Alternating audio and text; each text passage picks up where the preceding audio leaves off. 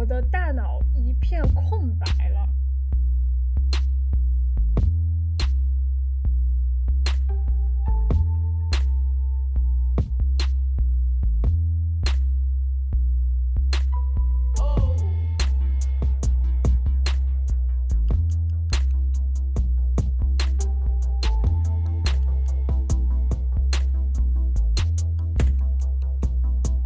到嘎嘎嘎聊播客，和我们一起聊聊下饭话题。大家好，我是生病了的勾勾。大家好，我是没什么介绍的 Queen。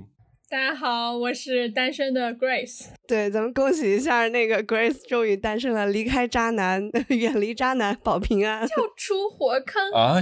这么突然的消息，我我不知道什么时候这。对，就是今天为什么睡得这么晚起来，就是昨天晚上发生的事儿。我我这个我你恭恭喜你吗？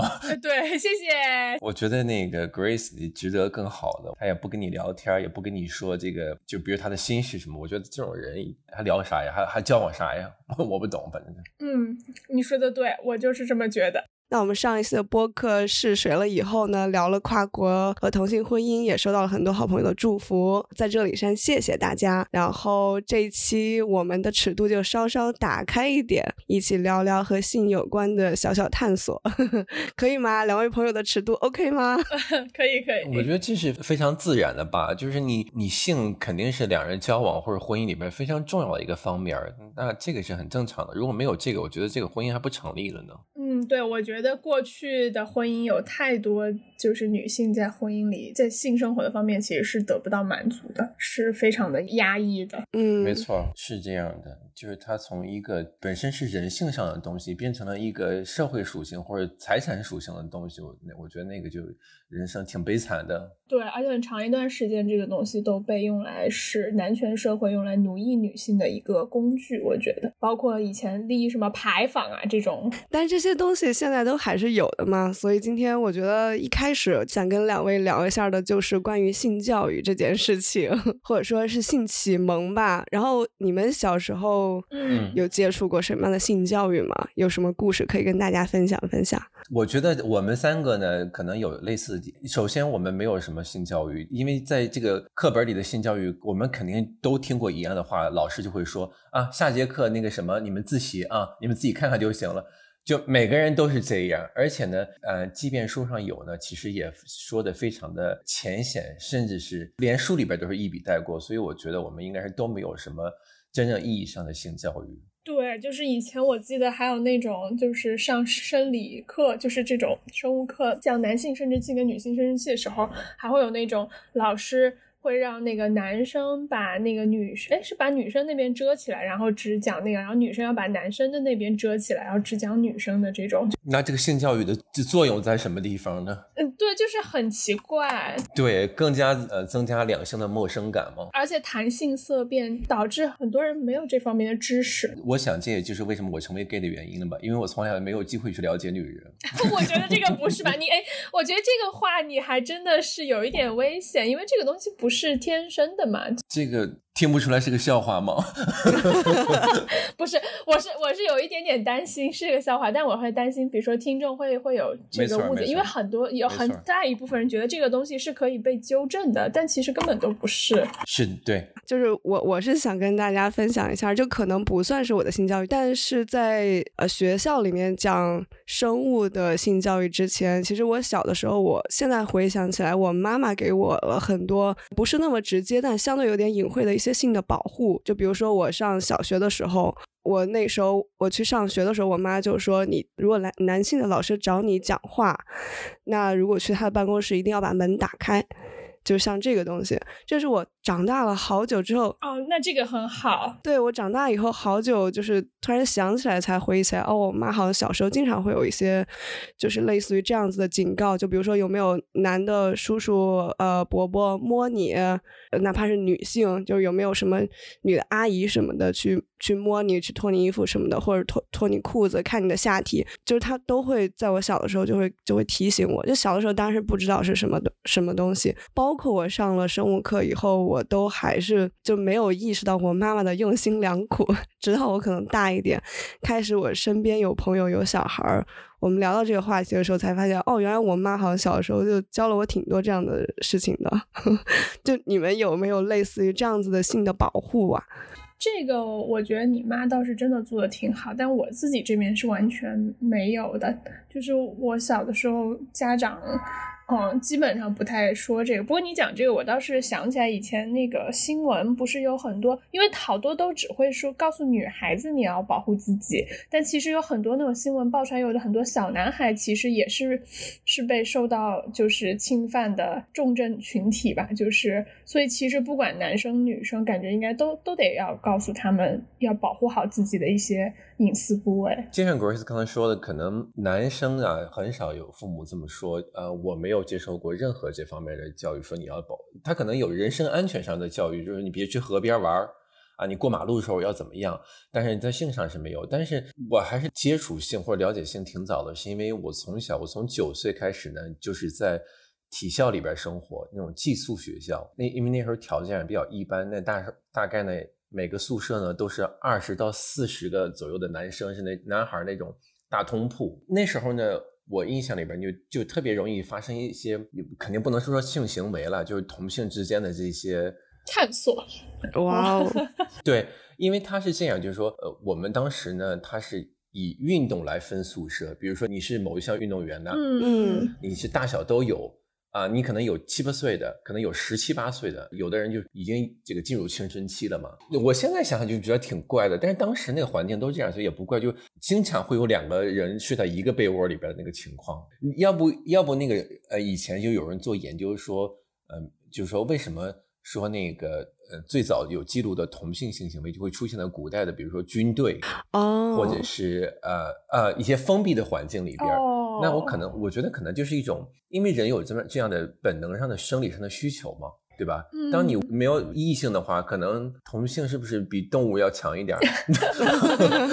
但是我觉得那个呢，不能是严格意义上的所谓的性行为，可能就是，我觉得就是小孩儿。探索，因为我就记得以前我小学的时候，跟我一个很好的女生朋友，但她可能相对比较早熟一点，因为她好像在他们家翻出过她爸的那个闲篇的那个 碟，就我感觉她应该相对早熟一点。然后我们两个在一起玩，然后她就会有那种，哎，你知不知道，就是你的那个下面长什么样子之类的这种，就是这种问题，就是就是一样，就是也是一种探索，就是就是好奇。其实那个时候大家都没有性成。熟，我觉得可能就是看到一些东西，然后觉得好奇，然后就会有这种这种反应。就我记得应该是很小学的时候，然后我当时对他这个问题也是满脸问号，就是哈，就是他好像就是你尿尿的地方，你为什么要去看它？是后来可能就是体内这个激素的变化，然后让你对这个事情有了感觉吧。嗯，对，我觉得可能就是这么一个过程。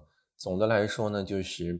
嗯，我觉得我们没有性教育，但是我们的这个性探索呢，反正我在一个环境下，然后呢就跟其他同学在一起，什么相互这个抚慰一下，摸一摸，你知道有这倒这倒是有，我现在很早，那真的是很早，那可能就初中的时候吧。哎，我想起来，中国中国的性教育应该有一个全国的通用版本，就是问爸爸妈妈我是从哪里来的，就是石头里面蹦出来的，从垃圾桶捡来的。对对对，这是一个全国的通用性教育版本。其实你说到这个的话，我觉得，但是有的时候呢，跟父母呢，呃，不能要求太多，因为，嗯，你看我们这代人就没有，他们那代人更羞于启齿这个，他们甚至连基本的常识都没有。哦，对，也是。你这个让我想到以前一个故事，就是我后来就是说，嗯，上大学就很少回家了嘛，嗯，但有一次是上大学哦。我过年回家，因为我家是在北方的一个小镇上，冬天非常冷，所以呢，我们一般洗澡啊就要去那个呃公共澡堂去洗澡。我也去过，我小时候也去过。对，我也有 啊，五块钱一洗。然后那那时候我就记，肯定十八九岁了吧，上刚上大学的时候，我那天的晚上呢，就跟我妈一起要去公共澡堂洗澡。然后我就记得特别清楚，我们买买票的时候呢，我妈就跟那个呃售票员说两张票，结果那售票员呢就。说二十块钱，然后他又问了一个问题，然后我们俩很傻眼，说你们要一起洗还分开洗？我靠！我我我说我说大我说大姐，你回头看看我这个身高和年龄，你你你是不是问麻了？你是不是？我当然分开洗了，你你这你这怎么什么情况你啊？我我到现在要记得，我说大姐你是怎么搞的你啊？大家都是一个小镇上，低头不见抬头见，你这话说的有点过分了啊！他很自然的就问了出来了，哎，他可能就是问麻了，就是说你知道吗？因为在他概念里边就是。妈妈带着儿子来洗澡，那那个儿子一定是很小的那种，比如说是三四岁，你知道？但是我当时已经十九岁、二十岁，他竟然来了一句要分开洗还是一起洗？哎，但是我小的时候是被我爷爷带进去男男的那个，所以我就说，对于上一代或者上上一代，他们其实啊。更没有这方面的讯息和知识，因为知识也需要有一个接受和建立的过程嘛，对吧？所以对他们太苛责呢，我觉得也也是有点不公平，对吧？他们可能怎么怎么样，也有很多的不可那什么的地方。而且是不是也跟那个美国他们当时的什么性解放运动有关？就是在这之前，大家其实都是保守的，嗯，然后。到后面，他有了这个之后，然后全球范围内可能散播开来，慢慢到后面这些到后一代的这些人就开始就是逐渐开放起来。对，因为我觉得性教育最重要的就是跟健康有关系的吧，就它确实是一个生物话题。是的，是的。就很有可能，就小孩儿，或者或者是包括我们现在，就成年人已有性生活人士，就是也会跟那个性病啊这些有关系的嘛。你可能你你完全不是通过性途径得到性病或者怎么样，你总得有一些相关的知识吧。像我现在虽然说这句话，我感觉我就并不是很知道。呃，包括如何正确的使用安全套这个事情，我觉得很多人也是不知道。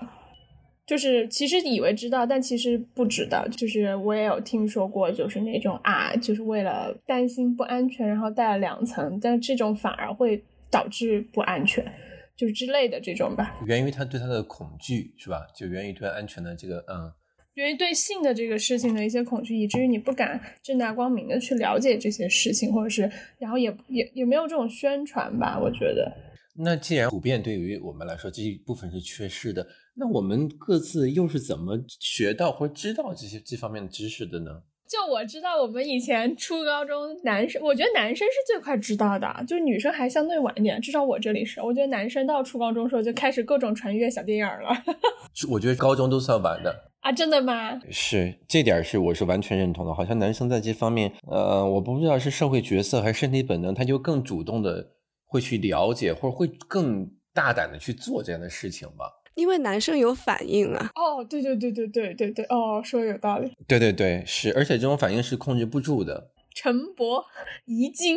对，到了十三四到十三四岁以后，我记得特别清楚，因为我们以前啊，体校里边就要每天早上起来大概六点左右，你就要起来跑操。所以大家都要在十分钟内集结，就像军队一样。我觉得好尴尬，因为那时候就穿运动裤，那时候你的晨勃是不能控制的，每个人都弯腰驼背走路，你知道吗？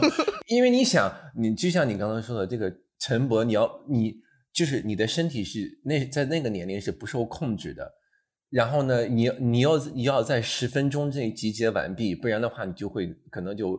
挨罚或者挨揍了，在体校里边就这么严格。你想，你还没来得及消下去你的这个热情，然后你就直挺挺站在那边。我跟你说，这个景象 有点搞笑。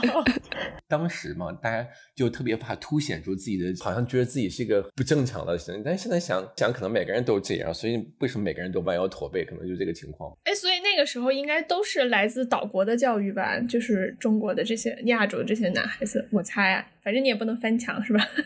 我的性启蒙就是当时我刚才说的，在这个嗯学校里边跟男生，哎，所以这个中间你都没有看片儿是吧？完全没有看任何别的东西学习。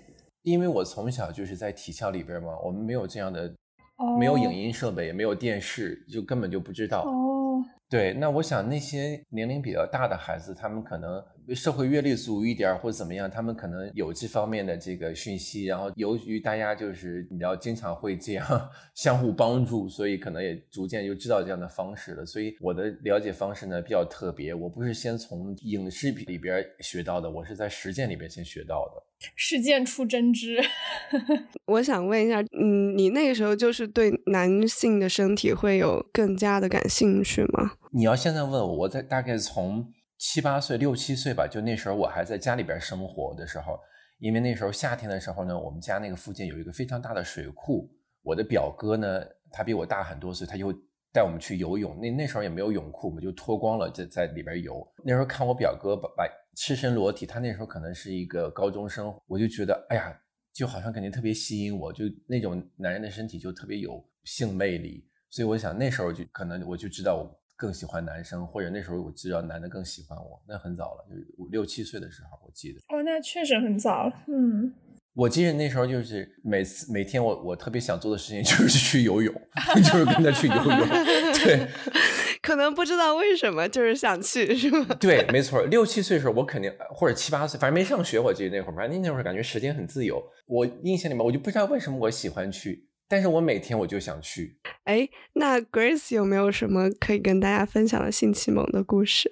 我是特别晚熟的，就是大概我的第一次例假是到高二才来的。哇，你真的好晚呐！真的很晚，高一还高二，十五十六吧，大概是那个年龄。因为我十七岁上的大学嘛，然后那个是我因为就是很晚来例假，就证明我的性成熟是很晚的。所以在在那个来之前，我其实是就是没什么概念这些东。西就包括就是初中初中啊，班上有些高中都高一了嘛，有些男生就互相传小弟儿什么的，就是觉得说他们到底在干嘛，就是这种反应，然后然后也对这件事情也没有什么概念，然后后来是高二还是应该是高二，高二哪个暑假的时候，就是那时候还家里就有电脑了嘛，已经可以上网了，然后就在那种翻那个电影看。然后翻着翻着翻着，然后就翻到一部韩国电影，叫嗯《甜性色爱》，我就记得特别清楚那部韩国电影。就当时就诶很好奇，哎我也看过，但是我是大学的时候才看的。我我是高中看的，就是高二吧应该。嗯，我就点开点开我就开始，你知道那个画面就很刺激嘛，然后就呜，就是，但那个都还算是就是比较比较轻。那叫轻喜剧，就是性喜剧的那种。它应该叫情色片，对对对，叫情色片吧，应该叫，就是那种韩国的那种轻轻喜剧的情色片。诶，是喜剧吗？应该好像不是。它探索的是，我感觉它现在探索的就是两个人之间的关系，就是两个人在性生活上面很和谐，但两个人在感情上面或多或少都会有一些问题。就是性是很简单的，但是感情跟相处是相对没那么简单的。我当时看这部电影，我还是能看到他想要表达这个 深。意啊，除除了光是这个肉体上的刺激之外，但这个算是确实是我第一次有就是性启蒙的这样一个一个契机，然后就是因为看到这部电影。然后就哦，原来还会有这样子的这个事情发生。当然，小学的那种就是我朋友那种在家里翻出他爸的那种 DVD 碟，那个完全是看不懂。到我现在我才想起来，当时那个画面其实是真的是十八禁，但是那时候看不懂，真的看不懂，不知道在干嘛，就是就感觉一个一个叔叔在打另外一个阿姨，就是这种。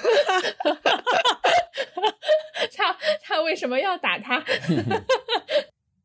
我我没有。OK，我们先聊聊，就是从我们学习启蒙了之后，第一次实践的时候，有没有什么特别的故事？对，凡事总有一个开始嘛，对不对？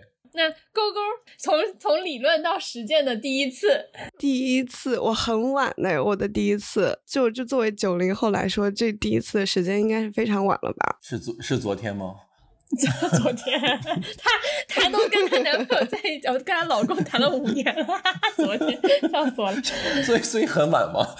应该是二十三，就二十四岁左右。因为我那时候在美国，嗯，还是异地恋嘛。因为那一个人很有经验，就我觉得这个很好的地方就是，女孩的第一次最好还是找一个比较有经验的男生，就是他会对你很温柔。然后对他可能会引领你，对，就让我，因为我本来我受的性启蒙也很晚，然后那我觉得。这样就是第一次这样的一个体验，让我觉得 OK 性这件事情并没有给我留下什么不好的印象。其实对，而且你那时候年纪已经比较大了，也比较成熟了。就算你没有实践过，但是心理年龄上，其实对于这件事情，我觉得应该也不会有太多的那个。对，但我想问问 Grace，第一次会是一个就是比较好的体验吗？还是说不好的体验？我觉得不能叫不好，因为其实我也不算早，读研之前嘛，二十一岁读研，二十二十一岁那个时候也其实也也已经算是大人了嘛，就是一样的，对方也是一个有经验的人，但是其实没有发生什么很特别的地方，然后就是很正常的，然后两个人当然会害羞了，就是。进到房间里面，然后大家躺着一起睡 睡觉啊！我记得是早上，就是前天晚上，因为我还是说，哎，我有一点觉得不太不太能那个，然后对方也很尊重。你就觉得哦那没关系，然后就抱着一起睡觉，然后是睡醒了之后吧，我印象是睡醒了之后，你知道，就男生早上可能会比较容易就是有反应，然后他可能就从亲吻就开始了。Queen 刚才问会不会有一些不舒服，因为我我想说。呃，我第一次确实有一点点没有那么就是开心，或者是那么的嗯，就是难过或就不舒服也也还好。但是因为两个是有感情的，就互相都很喜欢对方，所以这整个过程还是是是愉悦的。所以有了这个之后，才会有后面的继续的这个尝试嘛。哎，那 Queen，你的第一次是跟男生还是跟女生？严格意义上的第一次呢，是跟呃男生，当时是大一还是大二吧？就像我说的那时候。那时候特别流行 QQ 交友嘛，那个年代，对吧？大家就是在文字上。然后我认识一个，我当时记得他是外地的，因为我是在北京上大学。然后我们聊了好久之后呢，我就一个假期呢，我就去找他了。我觉得男生和女生可能不太一样，男生就感感觉更主动，一见面我们俩就干柴烈火，你知道？干柴烈火到什么程度？就是当时一出了那车站，我们俩直接右手一拐就去了。车站最近的那个小旅馆，就一刻都不带耽误的，你知道吗？对对，是没有没有什么没有什么什么感情的升温啊，你侬我侬，或没有，就直接啪跳入主题，然后恨不得我觉得当时可能我们俩的那个 T 恤都已经撕烂了吧，你知道，就就那么快。但我后来发现这个东西就是它是一个边际递减，没错，是这样的。我想这点上。男女都一样的。然后包括我后来去搜这个东西，然后也看到说啊，就中国女性嘛，他说百分之七十，我不知道这个数字还是不是准确，就是有百分之七十以上女性是一辈子都没有体验过性高潮的。天呐，如果是真真是这样的话，那真的是很惨，觉得是属于那种性知识和性技巧上的双重不足导致的吧。就大家羞于启齿去交流，应该怎么样让彼此获得快感？同时呢，在这个技巧上可能也羞于去学习或者探索。我想是这样的。嗯，那我就要问你们俩了：外国人跟中国人的区别有吗？肯定有，我觉得。我个人经验来说，因为我算接触的呃外国人比较多，不是光我们家这一位，不同肤色的，什么黑的。白的什么拉丁的，我我也都接触接触过。对我觉得平均来说，其实白人和黑人差不多。我见过那个夸张的，你有逃走吗？我跟你说，因为我不仅是个男人，而且我是一个勇敢的男人。OK OK。哎，就像刚才我其实不是说这这些东西都是一种边际递减的一个感受嘛，就是就是尤其是你们俩都有很长期的这种。嗯，关系吧，relationship 就跟你们的伴侣，而且我我一直觉得这个性这个东西，它肯定是新鲜感是很重要的。你们在这种长期的关系里面，我觉得你们那个频率肯定是会慢慢下降的。但是在这个下降之后，你们是怎么去保持跟对，就是？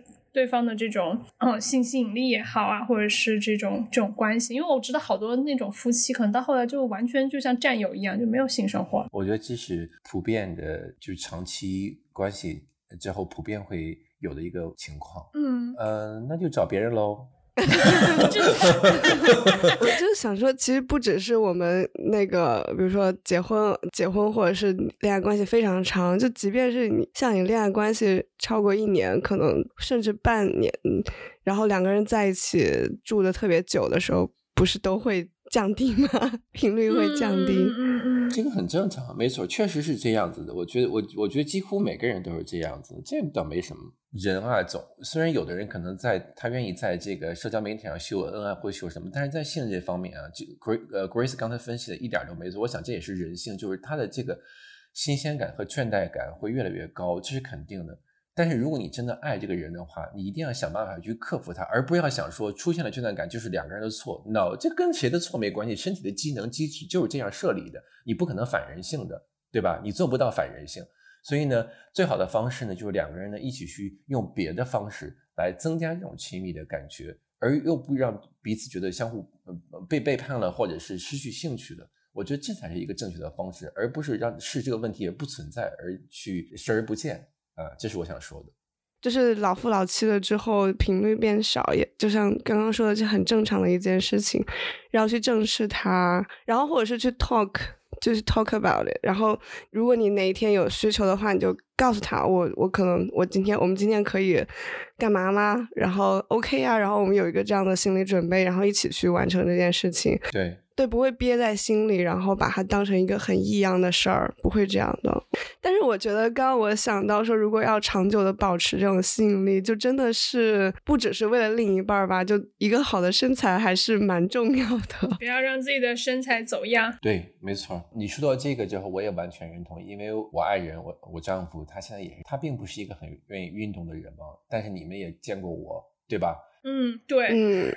我的 body，因为我本身就是爱好运动嘛，所以我当然我身材我可以说是很好的啊，我有这个自信。所以他呢，就是就就是感觉有点不太好意思，他有时候就会刻意的避开。其实很早我就意识到这个问题了。然后呢，就是我记得有一次我们在过圣诞节送礼物的时候呢，我就是我为了把这个话题呢好好的聊一下，我就用了一个非常幽默的方式。圣诞节我们不是都有一个。环节就是，哎，大家在那个圣诞树下相互打开礼物，惊喜一下嘛。我忘了他那年给我准备什么了，我记不清。反正我记得我很清楚，我给他准备了两个小盒子，嗯，呃，就是包装起来了。第一个打开之后，他很惊喜，是电动牙刷，因为那时候呢，我就觉得电动牙刷是一个非常好的那个，就是提高生活品质的方式。我顺便跟各位这个安利一下，听友安利一下。我跟你说，如果你让我选三个。